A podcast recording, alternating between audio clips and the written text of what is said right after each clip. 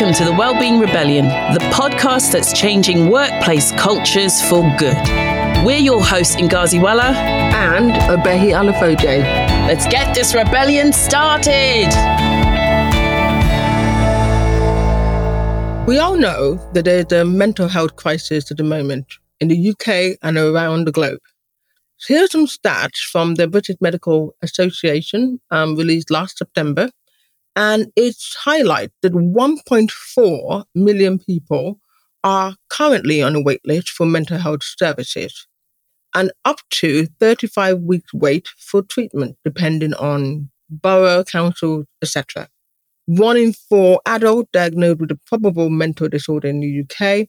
That number has been averaging like that since 2020, maybe one in five in some areas. What we're seeing is a higher threshold for treatment. So again, while there's a long wait, people get worse while they're waiting. High vacancy rates for mental health posts within the NHS. And I think, again, it's not necessarily that there aren't people to do it, but that actually some trusts don't have the funding to be able to recruit them. Hence the staff shortage, leading to extended treatment wait lists, which is obviously similar to the physical health side of things. But for the purpose of this, mental health is what we're talking about. And this is why we're still concerned about this. It's even affecting our young people, which is heartbreaking as a parent to uh, a teenage daughter. It's really scary to know that probable mental disorder rates in 17 to 19 year olds have risen from one in six in 2020 to one in four in 2022. And that's according to the NHS. So, what's the impact of poor mental health on the workplace? There's been countless studies worldwide, countless, that have proven that time and time again, that mental health problems have an impact on employers and businesses directly through things like increased absenteeism, the negative impact on productivity and profits, as well as an increase in costs to deal with the issue. That's not to even mention the damaging impact it has on employee morale. Mental health issues in the workplace impact employee engagement, productivity, and reputation. Mental health is estimated to cost £1,652 per employee per year on average according to the Mental Health Foundation. If you're in HR or people management, you will most likely know this firsthand. The main issues you may have experienced might be grievances, absence management, unofficial counseling, and the, the sheer time that you spend doing day to day troubleshooting of things that really shouldn't have gotten as far as your door. Employers have a legal as well as a moral responsibility to take care of their employees. And their well being is intrinsically linked to the performance of any company. I mean, we know it's bad, and without credible intervention or effective support in place, it will only get worse. There's nowhere else for it to go. So we can't keep relying on light touch solutions, you know, small wins here and there, hoping that it will have the sort of impact that we need it to have. So, how can you develop a well-being strategy for your organization that has a preventative and pervasive impact on your employees? That's the topic of this episode of the Wellbeing Rebellion. We're talking the transformational versus the transactional. We're going to look at why you should be looking for long term culture change, as well as quick wins and how you can create a well-being strategy that makes a lasting difference to your people. These days, it just seems like everybody's looking for a quick win in life, right? We all want it faster, stronger, better now. I should know. I'm the most, well, I am. I know I'm one of the most impatient people. Listen, I've got ADHD. That's my excuse. I'm sticking to it. Unfortunately, mental health isn't always a quick fix and it doesn't necessarily work to our timescales. after all, it's not about how quickly you go, it's about how deep, right? Sadly, we, we do meet a lot of companies in our line of work that are only interested in ticking boxes. Not necessarily their fault. They just want something now that will sort out a pressing problem. Um, so I get that, they don't really know exactly what to do. Um, someone just said, "Oh, go and get the wellbeing workshop," and they come over. so we, they haven't really done their homework before, or they're just copying what other companies are doing. What I call Frankensteining a wellbeing strategy. You take from here, you take from Google, you take from there, and then you go, "Eh, this is what this will work, right?" So they're doing the obvious stuff like the talks, the wellbeing days, having mental health first aid. These things aren't bad, particularly, but they don't solve poor mental health on their own. The sheer volume of workplace mental health concerns is proof of this. So if you're looking for value for money, then more impactful interventions that focus on culture change and prevention are the answer. The 2022 Deloitte Mental Health and Employee Report demonstrated on average organizations wide and early intervention such as culture change, awareness raising has the highest return on investment at almost 5.6 to 1 ratio. So, proactive intervention focused on preventing mental health disorders have a return on investment of 5 to 1 ratio. Whilst reactive therapeutic intervention, which I like, like CBT, have the lowest return on investment, which is 3.4 to 1 ratio. For clear reason, the person is now unwell, so all the productivity had been lost already. Therefore, it takes a while to be able to get back to where they were before, hence why it's reactive. So clearly, culture change doesn't happen overnight, nor does it come at zero cost. But the data prove that it is worth the effort. So, how do you know if your corporate culture needs changing? Here are five signs that your workplace may be reactive and need some sort of culture rejig. Number one, no clear policy or support for handling extreme cases of mental ill health. So you might have anxiety and depression, but not one for schizophrenia or bipolar. So an employee comes with a new diagnosis of bipolar and you don't know how to help support them with it. Two, increase in stress related absences and complaint. So when you look at your numbers, people who've gone off sick, long term sick, complaint are stress related either because it's overloaded in terms of their caseload or it's human factor, in other words, other people in the organization causing the stress.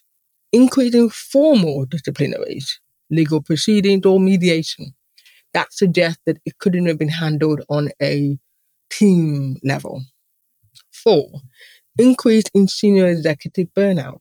So sometimes what we're seeing is that the bosses of the bosses are also burnt out. And when they're burnt out, they're unable to, it's hard, isn't it, to feel empathy for other people who are struggling. It's hard for you to see the bigger picture because you're just as stressed as well. So that's another indicator here. And then five, an increase in general malaise, employee dissatisfaction, or a decrease in productivity. So those are five signs that your workplace might be reactive. If you recognize any of them, let us know. It could be nice be able to see where that fits in at the moment. Listen, how do you solve this?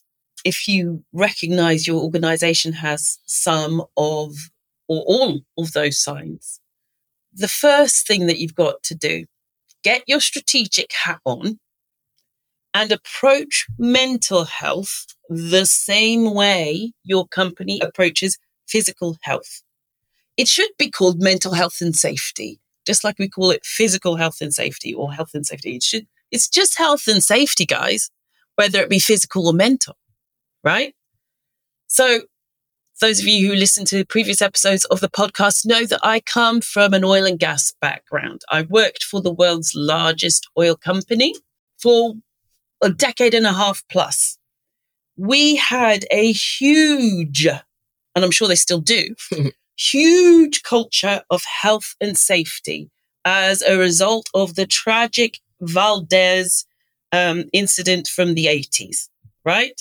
So this is where the oil tanker spilled, destroying a lot of priceless um, uh, natural resources. It's left a legacy of destruction behind it, and it was due to um, tanker driver being drunk, I believe. So that led to a huge shift in our, in our organization. In fact, the industry's culture towards safety, right? The safety first principle became pervasive. Our belief was that accidents don't just happen and they are always preventable. You can have the same approach for mental health mental ill health can be prevented in many instances. It shouldn't just be allowed to happen and then you deal with the consequences afterwards. Companies spend billions on physical health and safety. They know the risks, the consequences to them, um, both organizationally and uh, reputationally, if they don't, if something were to happen. They wouldn't assume that just because they have first aiders, though, or that they've brought someone in to do a fire safety talk, that that's it. They've done all the work they need to on physical health and safety. Exactly. Okay. Mental health and safety is the same way. You need to be strategic in your approach, which means having a thorough understanding of the root cause of any issues whether they be internal or external, and a committed, properly resourced approach to resolving it. Okay, so we have talked before about how mental health, employee well-being has fallen often squarely on the door of human resources and P&C departments. But if we choose to call it mental health and safety, it starts to make sense that your safety, health and environment department should be involved. And now there's every reason for them to be. Because in 2021, ISO 45003, oh, I love a good acronym, International Safety Organization. They produce the safety standards for everything. ISO 45003, Occupational Health and Safety Management. Uh, in brackets, psychological health and safety at work. Guidelines for managing psychosocial risks. This was published two years ago, but not many people have made reference to it. I don't know how many of you have heard of it. It puts mental health squarely in the same category as physical health and safety rather than as a purely HR and people management issue. It states psychosocial risks affect both psychological health and safety and health and safety and well-being at work more broadly. Psychosocial risks are also associated with economic costs to organizations and society. How many of us look at mental ill health as a risk? Because it is.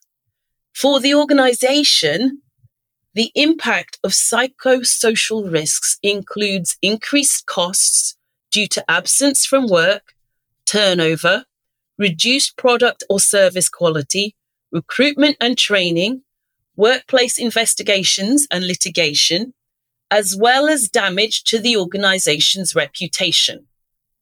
Effective management of psychosocial risk can lead to benefits such as improved worker engagement, enhanced productivity, increased innovation, and organizational sustainability. That's a quote directly from ISO 45003. Okay, hell of a quote. Yeah, it's brilliant. It, this document outlines examples of psychosocial hazards arising from work organization. So the way the work is structured, social factors and work environment, equipment and hazardous tasks, as well as a range of control measures that can be used to eliminate hazards or minimize associated risk. This is something you definitely should be reading through. Things like mental health first aiders. I am one. Yeah, me too. Yeah.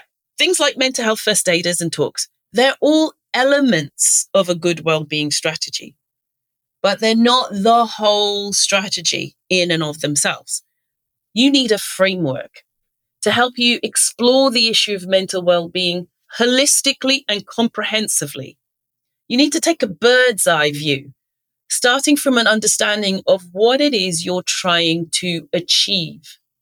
What's your objective? How does this align with your overall corporate objectives and principles that support them? Are they in line with each other? Do they fit? At Aurora, we've developed our own framework for how you can embed well-being successfully into your company's culture.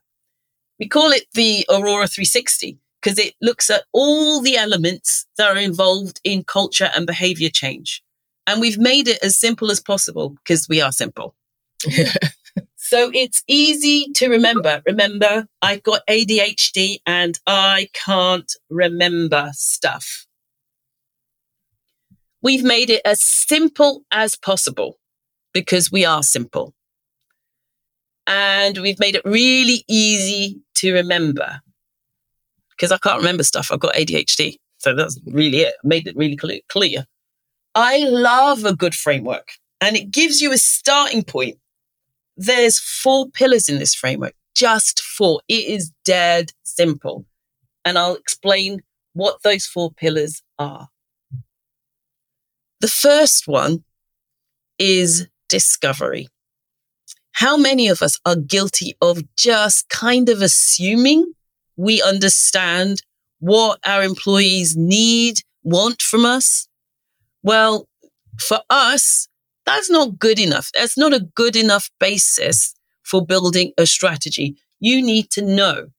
So through discovery, which is through things like focus groups, listening groups, surveys and analysis. And I don't mean just the one annual survey you did with the bog standard questions that got the answers that you were hoping to achieve, but proper surveys it's going to help you to build the business case for action. It's going to help you identify the solutions that your employees really want to see and that are going to work for them. So that way you can deliver effective and lasting change in your organization. And everybody thinks they do this right, don't they, Obi? Yeah. But we've seen a lot of surveys and you come back, uh, uh, it's like I say, there's, there's facts, there's facts and there's damn lies just because you do an employee survey once a year doesn't mean you know what your employees are thinking. No, you know, you just know what they're thinking at the end of that year, but you don't know what they're thinking every quarter, um, every month. There's no way for you to be able to collect that data. And it doesn't mean you have to get everybody to do the same one survey several times, but you might get different voices at different stages. So you might have different departments have that or you might get um, senior leadership have that. So there's a split way of trying to figure out how what your people think without feeling like you have to, you know, survey them to death, um, you know, every quarter. But I'd we'd always recommend at least three times a year. Mm. Yeah. Yeah. And also to carefully interpret the results. If yeah. everybody's kind of going, yeah, yeah, yeah, as close uh, as close to middling as possible, you're gonna have to challenge that. Um, yeah. If you're not getting qualitative data in, you have to question some of the quantitative data that you're receiving. Yeah, I do. And I also think a lot of people, it's very easy to use surveys because it's easy to design and easy to, to sort of just sort of disseminate or whatever that was. And it's cheap. And it's cheap. It doesn't always get you to see the nuance of stuff, which is why I would recommend you know, focus group, listening group, anything. And it doesn't have to be the same group because you're not going to go, oh, I did that already last month. No, just find another group of people to do it with. We want to just see, are we hearing the same things over and over every time we've done it? Or are we now hearing certain changes? The second group who we surveyed three months later, Um, I, do they also probably agree with the first group, but they can see changes happening? That means whatever intervention we put in place is working. So it, the idea is don't just survey, do focus group or some other where you get to talk to actual human beings in your organization. Talking. Talking. Mm. Okay, so that's the first pillar discovery. Actually, figure out what the problems are, not just the ones that land at your door, but the ones that are felt through throughout the organization. Once you've done that and you are satisfied that the information you have is accurate and reflective, then you can move on to two. The second pillar in the 360 framework is awareness. And this is where we see most people focusing their efforts because it's the big, splashy, fun stuff, right? It's the talks and the workshops. It's the webinars. It's the mental health first aid, um, first aid stuff. It's the um, having competitions. It's mm-hmm. the time to talk day. It's the stuff that you can post about on your social medias that say, look how good we are as a company. That stuff has a place. It really does.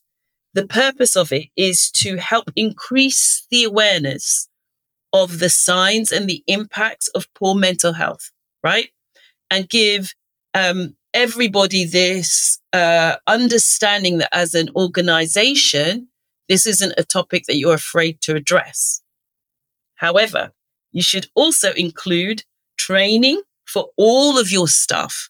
Everybody needs to know that it's okay for them to be open about talking about their mental well-being and how they do it. So this is where most people will come to us for support about talks and and webinars and workshops and things that that help to highlight that mental health is something that the organization takes seriously. Yeah, which is a good thing to do because I think, and the more a company does awareness days like that, it starts to get to the your teams and your employees that actually this company does care about you, and so it's a great way to be able to let everybody know that as a senior leadership, you care about the mental health of your people. But again, what we're going to see now, that can't be the only thing that you do but it's a brilliant way of doing it in a regular, yearly, because every time you get new members of staff, they also get involved in the next one kind of thing. So I actually love this stage. It's a fun one. But again, it's where everybody put all their eggs in the basket. It's usually in this one. Mm. And so we've got two more to share. Okay. So you've done discovery, you've done awareness. The next thing that you have to make sure you cover off is empowerment. You as the HR lead, the HRBP, the P&C lead, you cannot be the only person who solves the mental health problems in your organization. It's not possible for you to do that. It isn't. It really isn't. And you know that it shouldn't be. It shouldn't all fall down to you. If it gets to you, it's too late. The only way to make sure that your organization is proactive in its mental health support is to engage the line managers, right? Line managers are in a perfect position. They're the one person in an organization who will see all your employees on a regular basis, whether that be virtually or in the office, and have the authority and responsibility to do something about any problems that employee is encountering. Yeah. So they may, you, you know, I might see that Sandra is not doing well when I meet her in the, in the, in the canteen, but I can't do naff all about it. I can't change her working hours. I can't take any of her work responsibilities away from her while she's going through this divorce. But her line manager can. And that's why so much focus and attention is put on upskilling line managers so that they are aware, able to spot the signs of mental ill health, know that it's their job to do something about it, feel equipped to normalize the conversation and signpost to support all whilst knowing that they're not supposed to therapize or treat themselves. Exactly. This stage, it's about changing behaviors through powerful proven coaching technique. It's not really necessarily therapy. It's designed to have the most impact on company culture by empowering line managers, those in the position of influence, to identify, normalize, and manage mental health issues in their teams. Finally, so you've done your due diligence, you've figured out what your people need and what they want, you've advertised uh, far and wide, internal and external, all the great stuff that you have planned in your well-being strategy for mental health support. You have upskilled your line managers so that they can take some of the responsibility of supporting your frontline staff with their um, mental health and well-being. What's left? Step four, the fourth pillar that is always the least favorite, but one of the most critical governance. All this good work that you have done needs to be securely embedded into some form of governance to ensure that every employee in the organization, no matter when they join and no matter who is the new HRD at any time, will receive the same level of support. That means you need to have clear policies and uh, you need to have stewardship of the effectiveness of the well-being strategy. What metrics are you tracking? You need to have it properly resourced and funded, and you need to have that written down somewhere so that everybody knows what they have the right to access. How many of you guys have a well-being policy that's publicly stated in your, at least internally, so that employees know what their rights are and their responsibilities? It's important that you do this so that you can properly establish, promote, and maintain all the good work that you are doing to support your employees' mental health and well-being in your organization. I have to say, it's a good framework. And I think when we've run roundtables and we've worked with organizations, it's been well received because it's simple. And we're sharing with you here um, on the podcast because I wanted to have a starting point, somewhere to go, right, what's missing here? Now, there's some details, and we'll put that literally in the show notes for you to be able to download this kit. Um, and it goes into more details about what's in it and how many times, for example, you should do a survey, what awareness how you, what awareness days you might be able to do and all that kind of stuff. So in there in the kit, and that should help you at least start doing things. Um, and then hopefully we'll hear back from you, see how you're getting on with it. So to round off, long-term well-being strategies are more effective and therefore more cost effective because it reduces the overwhelming cost of poor mental health on your business in terms of productivity, absenteeism, presenteeism, all of that stuff. But it requires a comprehensive strategy, and mental health and safety should be viewed in the same way as physical health and safety. It's not about just quick wins or box ticking. It's about making the business robust, sustainable, and resilient use a framework like the Aurora 360 to approach strategic thinking and make sure that it incorporates all aspects of culture and behavior change. Do as Obi suggested, download the uh, Aurora 360 and use that as a guide and framework for you to start looking at how you can be more strategic in your approach to mental health support. And for the love of all things good. Go and look up ISO 45003 and ask your organization's safety lead whether they've looked into it. Remember that mental health and well-being isn't just HR's responsibility. Thanks for listening to this episode of the Wellbeing Rebellion. If you liked what you just heard, please share it with your colleagues, follow us on LinkedIn, the link will be in the show notes, and generally show us some love. We want to build a whole army of fellow rebels who want to create positive workplaces for everyone. Will you join the rebellion? See you next time.